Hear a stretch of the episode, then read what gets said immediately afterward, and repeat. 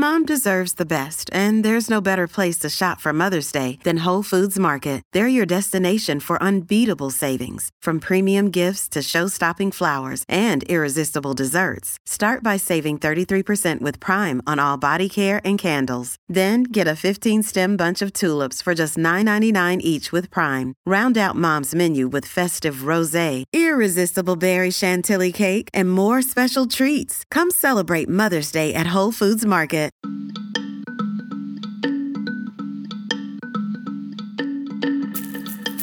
Hi, and welcome back to Amicus. This is Slate's podcast about the courts and the law and the rule of law. I am Dahlia Lithwick, and I cover some of those things for Slate. I am really excited to share with you the panel that we taped just last night with three amazing, amazing guests that help me stabilize and maybe contextualize a little bit after the spin cycle we've just been through in the hours and days since Justice Samuel Alito's leaked draft opinion overturning Roe v. Wade was published on Monday by Politico. So let's get straight to the Crosscut Festival, where we take stock of what's happened, why it's happened, what might happen next, with a group of women with truly unparalleled insight into this moment in history.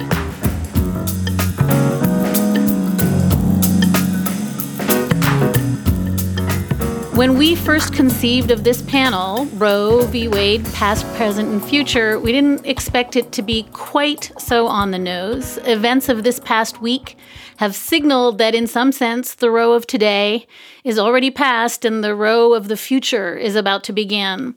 In light of the huge news from the Supreme Court this week, a draft was leaked of a majority opinion in Dobbs, that's the Mississippi 15 week abortion ban. It looks to represent a 5 to 4 majority to overturn Roe v. Wade and Planned Parenthood versus Casey. The conversation that you are about to hear literally could not be more urgent or timely or necessary. How we got here, where we go next. I am so delighted to introduce you to our wonderful panel today, each of which is an exceptionally expert thinker on these issues that we're about to discuss.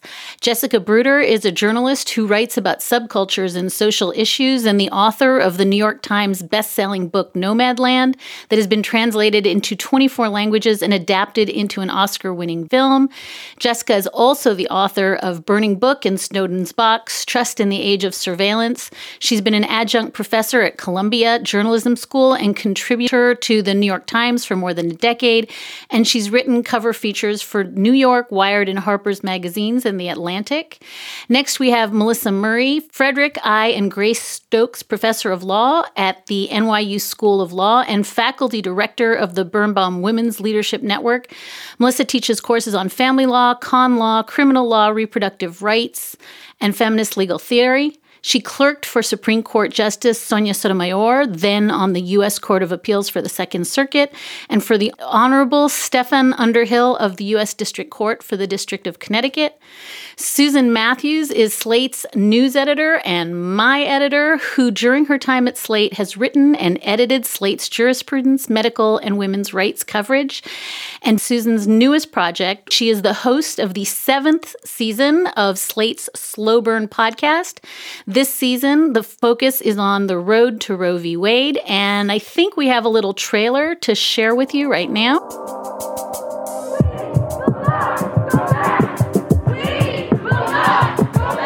Overnight, tensions running high outside the Supreme Court. The draft opinion shows the court overturning Roe v. Wade in a blistering ruling. What will the future of abortion look like in America? It might look a lot like the past. The illegal termination of pregnancy has reached epidemic proportions in this country. What do you think that people tend to misunderstand about the lay of the land before the decision? The answer is lots. I'm Susan Matthews, and on this season of Slow Burn, we're looking back at the years leading up to Roe v. Wade. Over 50 years later, I still don't know exactly what happened to me. It's always women who have the abortions, but it's always men who make the laws. And that stark reality hit me like a punch in the gut. We'll tell the forgotten story of the first woman ever convicted of manslaughter for getting an abortion. Women are told, don't worry, it's never going to be you, it's going to be the person who does the abortion. And here's a case where actually, no, we're coming for you too. We'll introduce you to the unlikely Catholic power couple who helped ignite the pro life movement. And your heart just sinks, and you think, these aren't blobs of tissue, these are, these are babies. And we'll look at how a rookie Supreme Court justice appointed by Nixon tackled one of the most pivotal cases in American history. Frankly, when they decided the case, they were all of one mind that they had solved this issue once and for all. Slow Burn Season 7, Roe v. Wade, premieres Wednesday, June 1st. Subscribe wherever you listen to podcasts. And I actually remember Dad saying, We will not live to see Roe overturned, but you kids will. So, I want to welcome our panelists on what is a really, really fraught and complicated week for all of us. And thank you for joining us. Melissa Murray, maybe let's start with you, only because you were supposed to be, in some sense, the ghost of Roe present, but that's changing under our feet. But can you just talk? as briefly as you can about what it is that we learned this week from Justice Sam Alito's leaked draft opinion in the Dobbs case and what it stands to signal for the future of Roe and Casey. So, the leaked opinion, I think, is not a surprise to those of us who have been watching the court. I think it was expected after the December oral arguments in this case that the court had a firm five justice majority to overrule Roe versus Wade and Planned Parenthood versus Casey, which are the two pillars of the court's abortion jurisprudence. But I think what was surprising was one, the fact that the draft opinion was leaked. This is a draft from February, it's now April. Ostensibly, there may have been many drafts exchanged, but this draft, this initial draft, was released. That is highly unorthodox and very, very surprising. But also surprising, I think, was the utter absolutism of this particular draft opinion. So, this is a very extreme draft opinion. This opinion could be written lots of ways. Uh, the Chief Justice was offering some opportunities in oral argument for a majority to come together to uphold the Mississippi law, HB 1510, which bans abortion at 15 weeks, but to stop short of overruling Roe and Casey. And he didn't get a lot of takers for that, but that would have been one way. There also could have been a way to write this that was just a lot more narrow and more moderate. But the tone of this opinion, the rhetoric is caustic, it is aggressive, it is extreme. And not only does it eviscerate Roe and the abortion right, it also makes clear that the problems that the majority identifies with Roe, that it is unmoored from constitutional text, that it is unrooted from historical traditions in the United States, um, that it is a constitutional apostasy, the same kinds of arguments might be made for other rights like same sex marriage or interracial marriage or contraception. And so, what you see in this opinion is a valiant, although somewhat disingenuous effort to say this is limited to abortion, but lurking on the sidelines and in the margins of this opinion is a blueprint for these other kinds of rights that have the same infirmities that the court has identified. And I do want to get back to that, Melissa, because there is, we have Justice Alito's explicit promise that he is cabining the, the decision to Roe and Roe only. And he says it's because, unlike all those other rights, this involves the taking of life. And I want you to help us understand why we maybe shouldn't take him at his word. But I want to turn to you for a minute, Susan Matthews. You've been down the rabbit hole for weeks, months, years on how we got to Roe in the first instance. And one of the things I think you've researched so deeply, and this also shows up in some of Jessica's reporting too, is how we got to this place. We're at a moment now where every confirmation hearing is an all out referendum on Roe v. Wade. It's, you know, a, a, death match. We now have Donald Trump, who promised explicitly he was going to seat justices who would overturn Roe. He gave us their names for the first time in history. This polarization that we have around Roe and how we talk about Roe, can you help us understand how this polarization, how this almost singular myopic obsession with Roe was not at all the lay of the land in 1973 when it was decided? I think the most interesting thing that I was kind of attracted to in this story, you know, now when you talk about Roe, it feels like it's such a divide. You know exactly where you stand, you know where everybody else stands. It's almost impossible to have a conversation. But when I started looking into this, one of the things that I thought was incredibly interesting is that before Roe was actually passed, there was a Gallup poll in 1972 that, first of all, showed that about two out of every three Americans supported liberalizing abortion laws. They thought that a right to an abortion abortion should be between a woman and her doctor. So that's one thing. And that has stayed pretty consistent even since then. But additionally, Republicans actually supported the right to abortion at a higher rate than Democrats did. There are a few reasons for that. One is because a lot of the early opposition to abortion, even before Roe, was not organized around politics. It really came from the Catholic Church, the Catholic belief that life starts at conception. And a lot of Catholics were working class Democrats at the time. And a lot of Republicans were really deeply invested in small c conservatism. They were not interested in the government having to legislate this. They were hearing from doctors and, and from women about what was happening, and they kind of thought that this was the realistic approach. Another interesting factor just of this time period is that it's the late 1960s and early 1970s. Overpopulation is a big concern. There's a lot of Republicans who are quite concerned about that, and in some unsavory ways. We don't have to get into that quite right now. And the last thing that I kind of want to say about this is, um, you know, I've been doing so much work looking at the life and jurisprudence of Justice Harry Blackmun. And I just want to point out that he is appointed to the Supreme Court by Richard Nixon. And he's actually the third candidate for the job.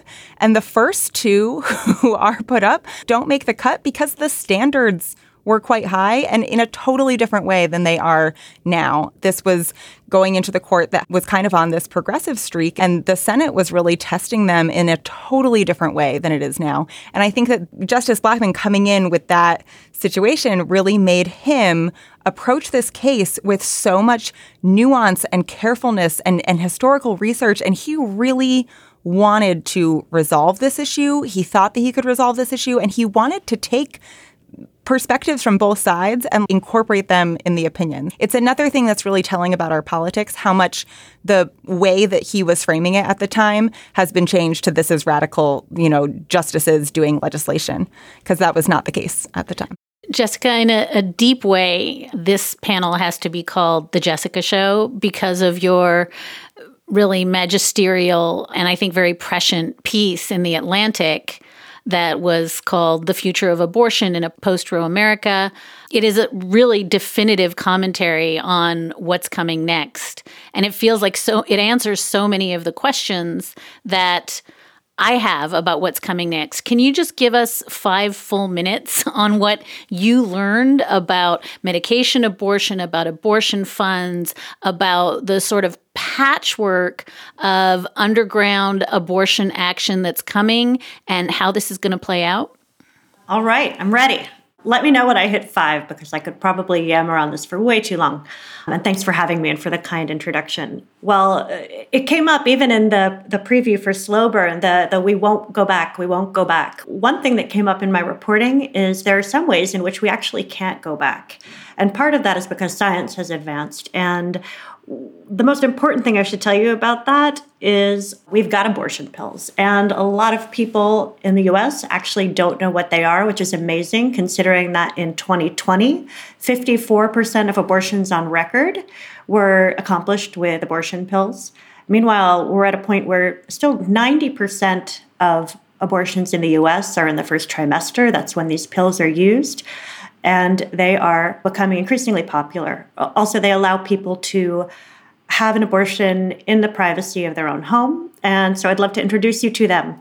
This is mifepristone. Mifepristone is known also as RU486. It's the French abortion pill. This little hexagonal creature is misoprostol, also known as Cytotec. It was originally created to help people with stomach ulcers. So when we talk about abortion pills, most people are actually talking about those two different pharmaceuticals. The way they work is mifepristone is essentially a progesterone blocker. That's one of the hormones needed to maintain a pregnancy, and misoprostol induces cramps. Uh, the backstory there is that it was introduced in Brazil in the 80s, and the women there were very creative and saw on the label that people were not to take it if they were pregnant because it could induce cramps. Lo and behold, some people did not want to be pregnant and discovered that it was a potent abortifacient. So today, the combination of pills is FDA approved for ending pregnancies up to 10 weeks. And the World Health Organization, meanwhile, is a little less conservative. They have protocols for using them up to 12 weeks and even after that. So, how do people get the pills? What do they do with them? Before the pandemic, there was a rule federally that for mifepristone, one had to actually go to the doctor and take it in front of the doctor, which doesn't make a lot of sense because when you take it, nothing happens. It's not like you grow a third head. It's not like you have an abortion on the spot. It's a slow process. So people had to go and take it, and then they were given the rest of the pills to take home that restriction was lifted during the pandemic. It, it, was briefly reinstated, but now it's gone for good. This led to a flowering of telemedicine startups, all offering the pill, many of them with video consultations. So now, depending on where you are, there's a great website called plancpills.org, and you can put in your state, since we know this is all going state by state, and that that's even been happening before Roe and figure out how to get them. For the Atlantic story, I ordered them from Aid Access, which is a group based in Europe. They actually send them to people in all 50 states, even in states where they're already restricted because they are out of our jurisdiction. And they also supply them for what's known as advanced provision. Some of our viewers may have read earlier today that people are stocking up on pills while they can, just out of concern. And to the best of my knowledge, and I, I, think other people are trying to start offering them for advanced provision, Aid Access will actually offer them to people as kind of a break under glass sort of thing. So that's what's going on with that. But even before this decision comes down, medication abortion has really become one of the hottest fronts in the fight over control over women's bodies. Uh, we know that in the first three months of this year, more than 100 restrictions were passed on medication in the states. That's part of a much larger picture where more than 1,300 state restrictions have been passed on abortion since Roe versus Wade. It's kind of death by a thousand cuts in that many places I spoke with activists and they said, like, look, Roe might as well not be the law of the land here already because the issue is access. So, for example, if you tell me, Jess, you can go to the moon, great, I'm so pleased that I have the freedom to go to the moon. But if you're not giving me a ticket, I am staying in my seat, right? So it's the same thing. We have, for that reason, a very strong grassroots of abortion funds. There are more than 90 of them in the US, and they do the roll up your sleeves work of helping raise money for people who can't afford pills or procedures. We know that since 1976, the federal Hyde Amendment has made abortion funding ineligible for, um, uh, you can't get it through federal Medicaid, basically. It's not supported. So abortion funds are amazing. I know everybody's saying donate to Planned Parenthood, but abortion funds are the kind of the unsung heroes that are also always short on resources. So we have the grassroots, the people who have kind of grown up in the cracks because Roe has been gutted so badly already by all of these restrictions. And then we have the underground. The underground is people basically doing a lot of different things extra legally, is what we're talking about. Whether that's the activist I spoke with who mailed pills to a 13 year old who was pregnant and did not want to be in Texas on the eve of the ban, women in Mexico offering to bring the pills over. Misoprostol is available over the counter there as Cytotec, so people bring it in. Uh, again, it's going to be a patchwork like it is now, and uh, people can afford to will be going to other states. I spoke to somebody who was bulletproofing vans to bring them to the borders of hostile states. So we can get into the diaspora there, but but I should probably stop. Uh, yeah, rant. It's really useful to hear what you're saying, Jess, because one of the most enduring lessons I had this year came on my podcast when Professor Katherine Franke reminded me that the day after Roe, Roe was not the law of the land, that since there's been a Hyde Amendment, that since there has been uh, huge, huge amounts of restriction that have burgeoned in recent years, the fact is that Roe was a paper right for an awful lot of people, particularly the folks that you're describing describing in this sort of desert area of the country where it has been actually not a real right or a meaningful right or an achievable right for a long time. We are going to pause now to hear from some of our wonderful sponsors. Save big money on everything for your next project at Menards. Spring is here, making it the perfect time for outdoor projects. Suncast storage sheds are an excellent solution for protecting outdoor lawn and gardening tools. They're easy to assemble, and the all weather construction provides water resistance and UV protection. Save big on Suncast storage sheds. View our selection of Suncast products today in store and on Menards.com. Save big money at Menards. Hi, this is Dahlia Lithwick, host of Slate's legal podcast, Amicus. If you're listening to this show, you might be interested in Amicus's live show that we're hosting in Washington, D.C. on Tuesday, May the 14th. My colleague, Mark Joseph Stern, and I will be talking to some amazing guests, including Sherrilyn Ifill and a sitting state Supreme Court justice all about how originalism, a relatively recently invented way of interpreting the Constitution, has taken over the Supreme Court and radically reshaped the law. It's been doctrinal rocket fuel for the conservative legal movement and facilitated the rolling back of abortion rights, the expansion of gun rights, and the obliteration of the separation of church and state. And as another wildly consequential Supreme Court term careers to its end, the court's originalists are on a tear. But there's something you can do about it, and we hope you'll join us in DC on May 14th to explore the possible pathways out of the current situation. Go to slate.com slash amicus live for tickets. Let's head back to Amicus and to our live panel for the Crosscuts Festival. Melissa, I do want to turn to you with another tricky legal question, which is just this. Uh, it seems that Justice Alito's opinion, in what may or may not become the final Dobbs opinion, is it pains to say we're just returning this to the states, and that's as far as it goes. This is very, very solicitous of Justice Brett Kavanaugh's concerns that he voiced at oral argument when he kept saying this is the neutral, principled things to do. We'll return it to the political process in the states. But more and more, we're hearing that in fact, states are not just going to ban abortion but that we are going to see a creeping criminalization, not just of abortion, but of some of the things that Jess just walked us through, including popping pills in the mail. So I wonder if you could just help our listeners and our viewers understand that this is not quite as neutral or anodyne an action as simply returning it to the states. We may be looking down the barrel. And by the way, we're seeing cases all over the country. Uh, they show up in Jess's article too, where women already are being prosecuted for miscarriages or for obtaining pills for their kids. So I, I, think it's a really important question, Dahlia. And when this was mentioned and floated in oral argument in December, I remember thinking, like, wow, this is incredibly naive. And to be fair to Justice Kavanaugh, he seemed to be suggesting that this had become so contested and contestable that there was no way to settle it in a reasonable way beyond moving it back to the states, which he viewed as, as you say, a neutral settlement that would return this to the political process where each state could make a decision for itself about what was appropriate for its constituents, um, reflecting the preferences of those constituents rather than the preferences of nine unelected judges.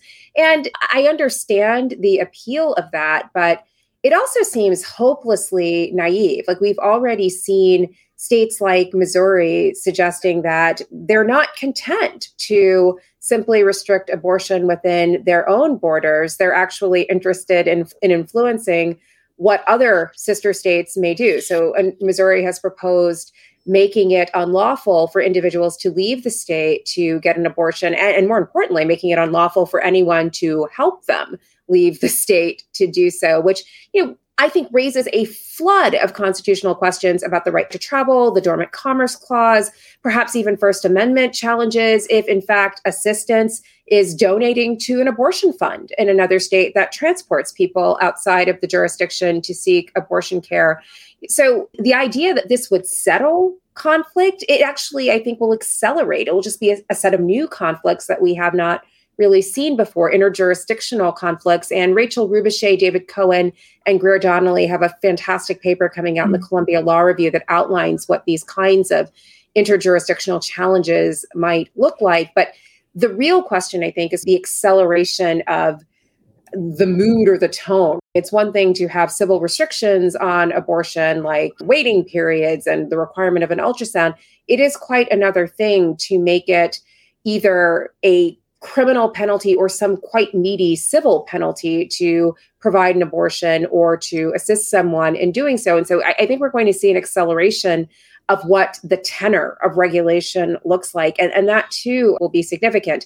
A lot has been said about the fact of trigger laws. So there are, I think, about 13 states currently that have on their legislative books draft laws that will go into effect that criminalize abortion as soon as the court says Roe versus Wade is overruled. Some of those states have hedged. So Oklahoma just last week was talking about like they would have a trigger law, but they would amend it so that even mm-hmm. if the court did not completely overrule Roe versus Wade, the trigger law would still go into effect. So even a partial overruling would set that in motion. And then there are a number of states like Michigan that have what I call zombie laws on the books. So in 1973, when Roe was announced, not all states repealed their abortion laws. They just sort of sat on the books in a sort of state of desuetude, unenforced, but still there.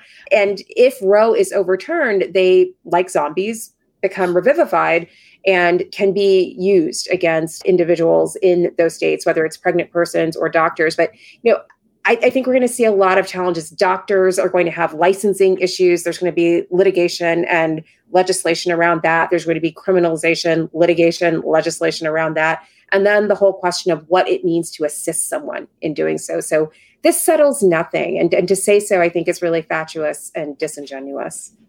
And let's add one layer to that, Melissa, which I think is implicit in what you just said, and I think actually baked into the Missouri law. But also, in addition to these new criminal penalties, we're seeing this uptick in citizen bounty, conscripting citizens to become part of the law enforcement regime. So we're not simply talking about new criminal laws, we're talking about telling on your neighbor, sometimes for money, and that becomes a part of the legal regime that's used to enforce this. Elena Kagan referred to the architects of this Texas bounty scheme as, you know, some geniuses. Um, it, it's incredibly devilish. It's managed to stymie any hope of challenging the Texas law in federal court. But I actually think there's a longer game if there is national legislation prohibiting abortion, and the conservatives have already indicated that this is not going to be a state by state settlement, they're going to push for a national solution. If you have recalcitrant blue states who are like, yeah, it's on the books, but you know, our people just aren't enforcing it. Now you have deputized all of these watching neighbors. I mean, I, I, think actually that is the sort of hidden aspect of this that we haven't even contemplated. It's not simply that in red states you have all of these watchers doing this and, and it's for the purpose of avoiding federal court litigation that would shut this down. It has this after effect where if there is some broader national scale, we've actually deputized and created an enforcement force of citizens even if states are more reluctant to do so. And I want to turn to you, Susan, because I think uh, Melissa just made a really important point, and I think Jess teed it up, which is anyone who thinks this is a red state, blue state issue is not entirely correct. This is going to have implications from the narrowest, most trivial. You're going to have a longer wait at uh, your clinic in Maryland because people will be traveling, but also because we are looking at federal enforcement strategies, whether they are mail interventions or whether they are bans on travel. So this is not a kind of, well, this isn't my problem problem. But I did want to give you a chance to respond. And I know this came up in research for slow burn. There's another way of looking backward in which we like to say, oh, if Roe had just been better drafted, it needed to be written better, and then we wouldn't be in the boat we're in today. And you've already uh, teed this up when you said Justice Blackmun was so meticulously careful, he thought, to get everything right here. But what do you say when people offer the critique that, oh, if they had just rooted this in something stronger, why isn't it lashed to the Equal Protection Clause? Damn it, Susan, fix Roe so that this didn't happen this week. What's the answer? Everyone has a, a, reason or a theory of how they could have decided Roe so that this protection would actually be stronger. There's this whole idea if anyone knows anything about Roe, it's that it's grounded in privacy, and privacy isn't really a great grounding for this right. This right is too important. And I think that this has been such an interesting thing to watch people say because first of all i think that if you look at justice alito's opinion like this is obviously not about the practice of law. It's not really about the interpretation of of the constitution. It's about going backwards in time. But more importantly than that i actually think that we have done ourselves a disservice in the way that we've talked about privacy. It, it's grounded in privacy because the privacy aspect of the 14th amendment that they're building on is something that was being built on in that time in the supreme court's jurisprudence so it was like the most likely place that they were going to continue this. And Sarah Weddington, who argues Roe in front of the Supreme Court, knows this. She offers it amongst her arguments. But I also just wanted to say is that when you talk about it within the, the bounds of privacy, within the idea that this is a decision that a woman makes with her doctor, it, it kind of has this element of being like a little bit shameful and it doesn't sound like a very strong right. But when you think about the 14th Amendment, it's about family autonomy. It's about how to construct your family in the way that you want. And it seems impossible to me to argue that you cannot have control over that and you can have liberty and life and happiness under the Constitution. So the thing that I have come to is really feeling like when we say, oh, privacy wasn't the right thing and oh, I could have decided Roe better and it could have been stronger. I don't think that there was a legal reasoning way where this was not going to blow up into the fight that it became. But I also think that there's a way that we can think about this ruling and how it was grounded and actually understand that as a really deep fundamental right. And Jess, can you talk for a minute, if you would, about? I'm sure you're getting uh, a millionfold the questions that the rest of us are getting about what's the best thing to do. Who do I support? Who do I help? What am I meant to do? And my snippy answer tends to be invent a time machine, go back three years, care about the composition of the Supreme Court. But that's not super helpful to our viewers and listeners. What are you telling folks who really, really feel as though they're looking at a juggernaut here? And if what you are saying and Melissa is saying, it's going to get exponentially worse. What are you telling folks to do? Yeah, well, I, I, do think actually your time machine thing isn't that bad because I do think we need to remind people to vote. Uh, and we do need to remind people that this is a long game. I think everybody's adrenalized right now and in kind of fight or flight mode. And uh, people have seen this coming for a very long time. And again, Roe has essentially not been the law of the land for a lot of people in many areas of the country and in many communities, often the people who are most marginalized when it comes to getting medical care in general. So, looking at it, I, I did mention abortion funds before, and I don't want to just keep, you know, beating that horse, but it's it's so important. And if, if you look at the website for the National Network of Abortion Funds, they're all over the place and they're local and they're grassroots and they're doing the work. People also volunteer as clinic escorts to help patients get past protesters. There are just all sorts of things. And again, uh, those funds are a great way to reach out. Uh, repro justice organiz- organizations are always looking for volunteer help. There are tons of places where one could donate if one were so inclined. There's a really cool organization called If, When, How, and they are all about basically protecting people who are involved with self managed abortion. So they have a defense fund for that, they have a helpline for that. People can call them up. So I would urge people to look past the headlines and the big names and look for the people who are in the trenches and, and maybe less recognized that way because many communities have them and they, they need support. According to the network, I believe in 2019, they were only able to field 25% of the calls they got because they've always been under resourced, and that was before this. So, I mean, basically, the house was on fire already. Gasoline has been poured on it, uh, but there are, are things you can do to show up with a bucket if you want. And Melissa, you started with this and then I redirected us, but I do want to land on this because you pointed out anyone who thinks that this is limited to Roe v. Wade and Casey is kidding themselves.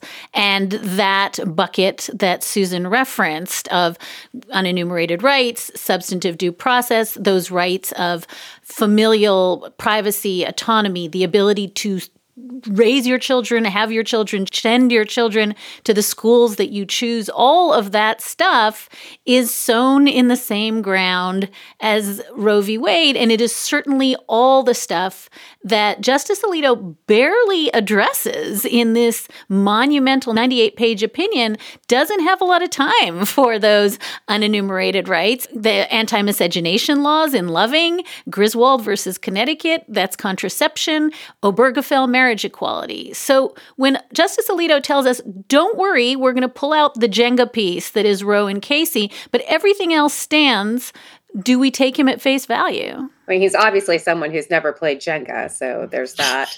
um, you know, let, let me just first say this whole unenumerated rights versus textual rights that is kind of the spine of this opinion. Again, I, conservatives love talking about the fallacy of unenumerated rights until they want to defend executive privilege or qualified immunity both of which are not explicitly mentioned nor protected in the Constitution. So, you know, if we're going to be like consistent about this, let's be consistent and not itinerant. Um, if you don't like unenumerated constitutional principles, then don't like all of them, not just this one. That's my one hobby horse. I have more. The other thing that it needs to be said here is the idea that unenumerated rights are somehow a constitutional apostasy is really divorced from the text of the Constitution itself. In his opinion, Justice Alito speaks of text based rights, and he speaks specifically of the first eight amendments as though there aren't other amendments, including two other amendments in the Bill of Rights Amendment, including the Ninth Amendment, which explicitly says just because we've enumerated something doesn't mean that that exhausts what is available for protection here. Like there might be more. And the fact that we didn't write it down doesn't disparage the existence of those other rights. So that suggests that there could be implied rights. And indeed, there have been implied rights.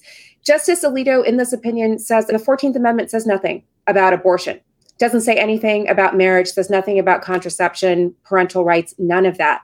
My colleague at NYU, Peggy Cooper Davis, wrote a marvelous book many years back, Neglected Stories The Constitution and Family Values, in which she provides primary source material that makes clear that the drafters of the 14th Amendment were consciously trying to repudiate the institution of slavery and also all of the vestiges of that institution, including the fact that enslaved persons lacked family integrity. Their families could be sold from them, their children could be sold from them. They weren't allowed to marry, they had no bodily autonomy. They could be sexually compromised by an owner or you know, mated with another slave for the purpose of reproducing the slave population. So the 14th Amendment's guarantee of liberty, Peggy argues, was meant to address all of those things, those liberties that were absolutely denied to individuals who were enslaved. And so when Justice Alito says the 14th Amendment was about repudiating slavery, he's right. He just misses what repudiating slavery actually means. So I don't buy this unenumerated rights versus text based rights fallacy. And third hobby horse for me is this idea that you can sequester the question of abortion because abortion, quote unquote, destroys potential life. And that somehow does not imperil these other rights like same sex marriage, interracial marriage, contraception. That is absolutely nonsense. And he's disingenuous to suggest it, and he knows he's being disingenuous. Those same rights are all undergirded by this right to privacy. If you tug on privacy in Roe, you are tugging on all of them. And even Justice Alito has made clear in his own writings that these things are inextricably intertwined. In the Hobby Lobby decision from 2014, he argued that certain forms of contraception, like IUDs or the abortion pill protocol that Jess was describing, those too are abortifacients because they destroy potential life by preventing it from being implanted in the uterine wall. So it's like how can you distinguish between the abortion that destroys potential life when you've already said that these other forms of contraception also do the same thing? How can you distinguish between the unenumerated right of abortion and the unenumerated right to marry a person of the same sex? You can't and he knows that. So he's saying this now but in that opinion there is an entire blueprint for eventually coming back to these other rights. And in fact if you look at it it says that when legislatures make these decisions, reviewing courts have to accept them because they they have to respect the judgment of state legislatures on issues of social significance and moral substance. What could he be talking about other than abortion, contraception, marriage. These are those issues of social significance and moral substance, and he knows that. Can, can, I, can I share a little thing with you that I didn't get to talk about anywhere else? That I just, um, did, did you know that enslaved people used cotton bark as an abortifacient? I just think that is such a powerful symbol because it's also the cash crop that is being produced on their backs. And uh, for me, it's this little glimmer in this incredibly draconian picture of people having no autonomy and and and finding the crack that lets the light in anyway. Well, I, Peggy Cooper Davis talks about this in her book. And like, if you have not read this book, Neglected Stories, The Constitution and Family Values, you should. And she just uh, published an op ed in the Washington Post yesterday, building on this literature that she has put together over many, many years of a stunning, stunning academic career. And, you know, she's right. And it's such a rebuke to those who argue that the 14th Amendment is about slavery. It's not about women. It's not about abortion. And she's like, it's about all of these things because slavery was about all of these things. Yeah, it's it's really about the, the people who were left out of the original Constitution. So the whole framing of how Alito started that opinion. I mean, I, I think it's interesting, and I think the the thing about the actual draft opinion that we've seen is just that it is it is shocking. It's not surprising that they're going to overturn Roe versus Wade, but Dahlia and I have been talking amongst ourselves for years saying the Supreme Court is never going to write the words Roe versus Wade is overturned. So how do we explain this to our readers in a way that actually explains what's going on? And you know, Jess, as as you've said, there are so many places where Roe is essentially not the law of the land anyway. But this opinion in particular, to me, felt so shocking in the way that it talked about it, in the way that it talked about how the original decision wasn't a reasonable piece of jurisprudence at all. Well, so if in fact this is just a draft and there are subsequent drafts and maybe this has become more tempered and maybe a compromise has been reached that doesn't actually overrule Roe, I hope we take from this that we are not in the clear because this has been going on for 10 years. Every time mm-hmm. there's an abortion challenge, everyone waits with bated breath and they whittle away the right, but Roe still stands. And, and it's basically a Potemkin village at this point. I mean, it's literally desiccated in front of us. We need to just like believe them the first time. This draft opinion is believe them the first time, believe right. them when they show you who they are. We'll be right back. Returning now to our conversation about post Roe America and the Supreme Court post leaked draft Dobbs opinion. I wanted to ask, uh, if I could, one more question, and this is a grab bag that any of you can take. Um, there is a race valence to this opinion and to this long history. Melissa, you've written about it extensively, and language in here that is a love letter to Clarence Thomas and eugenics that you've written about extensively. There's also a religious valence throughout. I think Susan started talking about the ways that religion shaped this debate but it's everywhere and nowhere. And so I want to give one of you, you can raise your hands, a chance to talk about how this is all about religion and not. And then I want to give Melissa a chance, maybe you'll go first, Melissa, to talk about um, how this is all about race. Uh, Melissa, go ahead. So, one of the most important footnotes, I think, in this draft opinion is a footnote that is essentially, a, as you say, a love letter to Clarence Thomas. Justice Thomas in 2019, in a shadow docket opinion called Box versus Planned Parenthood of Indiana and Kentucky, wrote that abortion restrictions, including trait selection restrictions. So these are laws that prohibit abortion if it's undertaken because of race, sex, or because of the diagnosis of a fetal anomaly, that these are nothing more than the state's modest attempt to prevent abortion from fulfilling its quote unquote eugenic potential. And then he sets out to craft a law office history in which he basically grafts the history of abortion onto the history of birth control. And he argues that Margaret Sanger worked hand in glove with the eugenicists of the 1920s to site family planning clinics in Black neighborhoods, ostensibly for the purpose of stamping out Black reproduction and limiting Black political power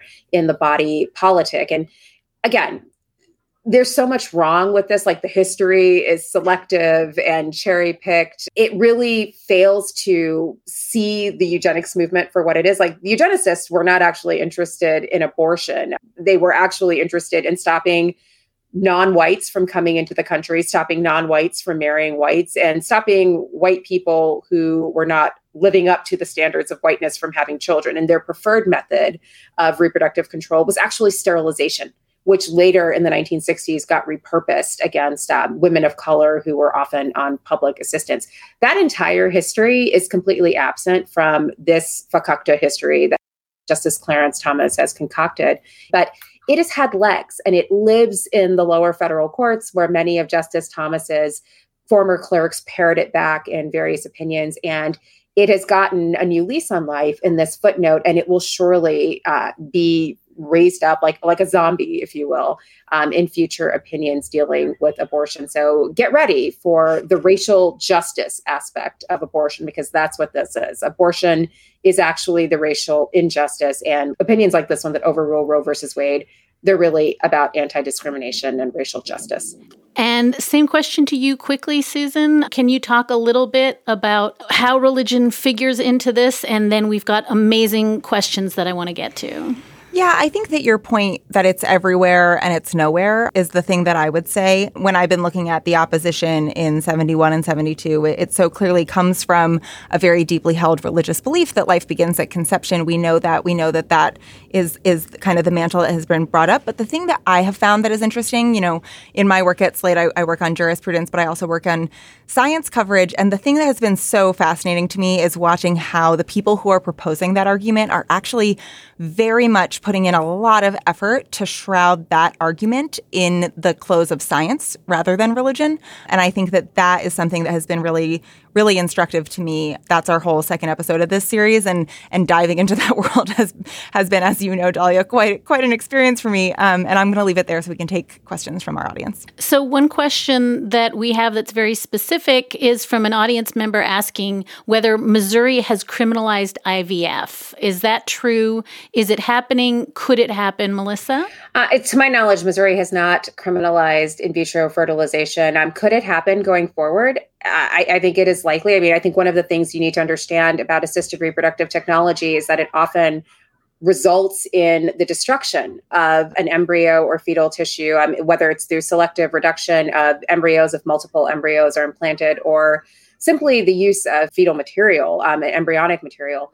So you know that is in the offing i think um, and, and, the logic of this opinion I, I, think does not dissuade anyone who is interested in pursuing that from doing so. So i can't underscore enough like our fates are intertwined. This is not a woman problem and it, it, it's going to be a problem for women it's going to be a problem for women of color it's going to be a problem for the lgbtq community it's going to be a problem for anyone who uses assisted reproductive technology for family formation. And so again our fates are intertwined we do have audience members who are asking, why was this opinion leaked? And I've been very, very grumpily saying on every space I can that to talk too, too much about the leak is to distract from what is actually happening. But I guess it's worth speculating for a minute if you all have thoughts about, and this is an extraordinary leak by every metric, a 98 page draft document authenticated by the court. Um, thoughts on how it leaked and why?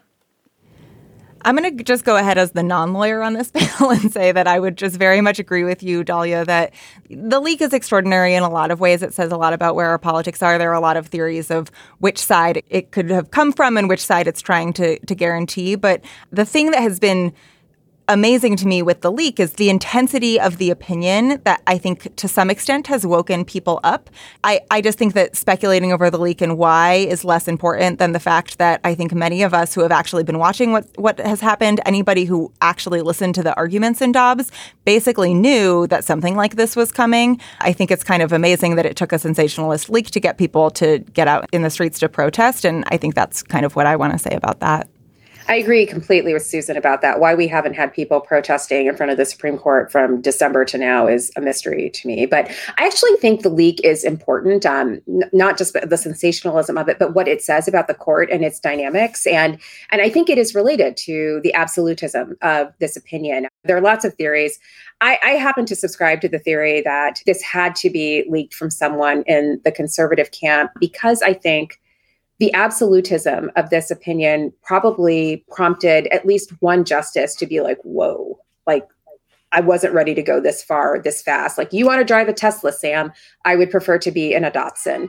And I think maybe someone said, I'm going to jump ship and defect. And they were about to lose a majority. And so, with that, it could be the case that someone dropped this opinion for the purpose of making clear what the original conservative position is in case the actual final opinion is more moderate, more tempered. That will certainly gin up some ire against the wobbly conservative who reneged on the full promise of what could have been.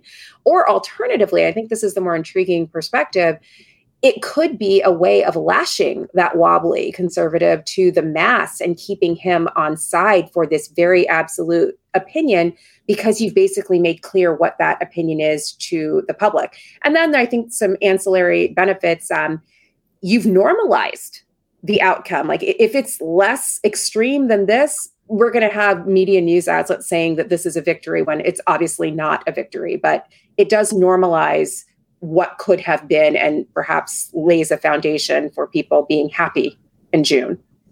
We have hit our time here, and there is so much to talk about. And I am really honored and humbled uh, to be with Susan Matthews, with Melissa Murray, with Jessica Bruder. Each of these uh, three panelists has been doing yeoman's work to make visible something that, as I think we've all uh, agreed here, was already a five alarm fire long before this week. So I want to thank all of them for joining us. I want to thank all of you who joined us today and the good folks' questions, hard questions to our panelists. I want to thank Crosscut for. Uh, inviting us to be here and to have this incredibly timely discussion and to our amicus listeners who tuned in also i think really wanting to know context and scope and what to worry about and what to do. I think we got a lot of that. Please, please, please uh, join me, friends, in thanking this amazing panel and Crosscut for bringing us together. And that is a wrap for this episode of Amicus. Thank you so much for listening in. Thank you so much for your letters and your questions. You can always keep in touch at amicus at slate.com or you can find us at facebook.com slash amicus podcast. Today's show was produced by Sarah Birmingham with thanks to Crosscut. Alicia Montgomery is executive producer of Slate Podcasts, and we will be back with another episode of Amicus in just over two weeks. Until then, hang on in there.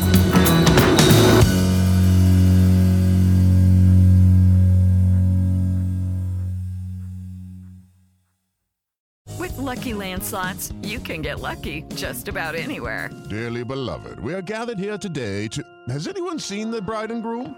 Sorry, sorry, we're here. We were getting lucky in the limo and we lost track of time. No, Lucky Land Casino, with cash prizes that add up quicker than a guest registry. In that case, I pronounce you lucky.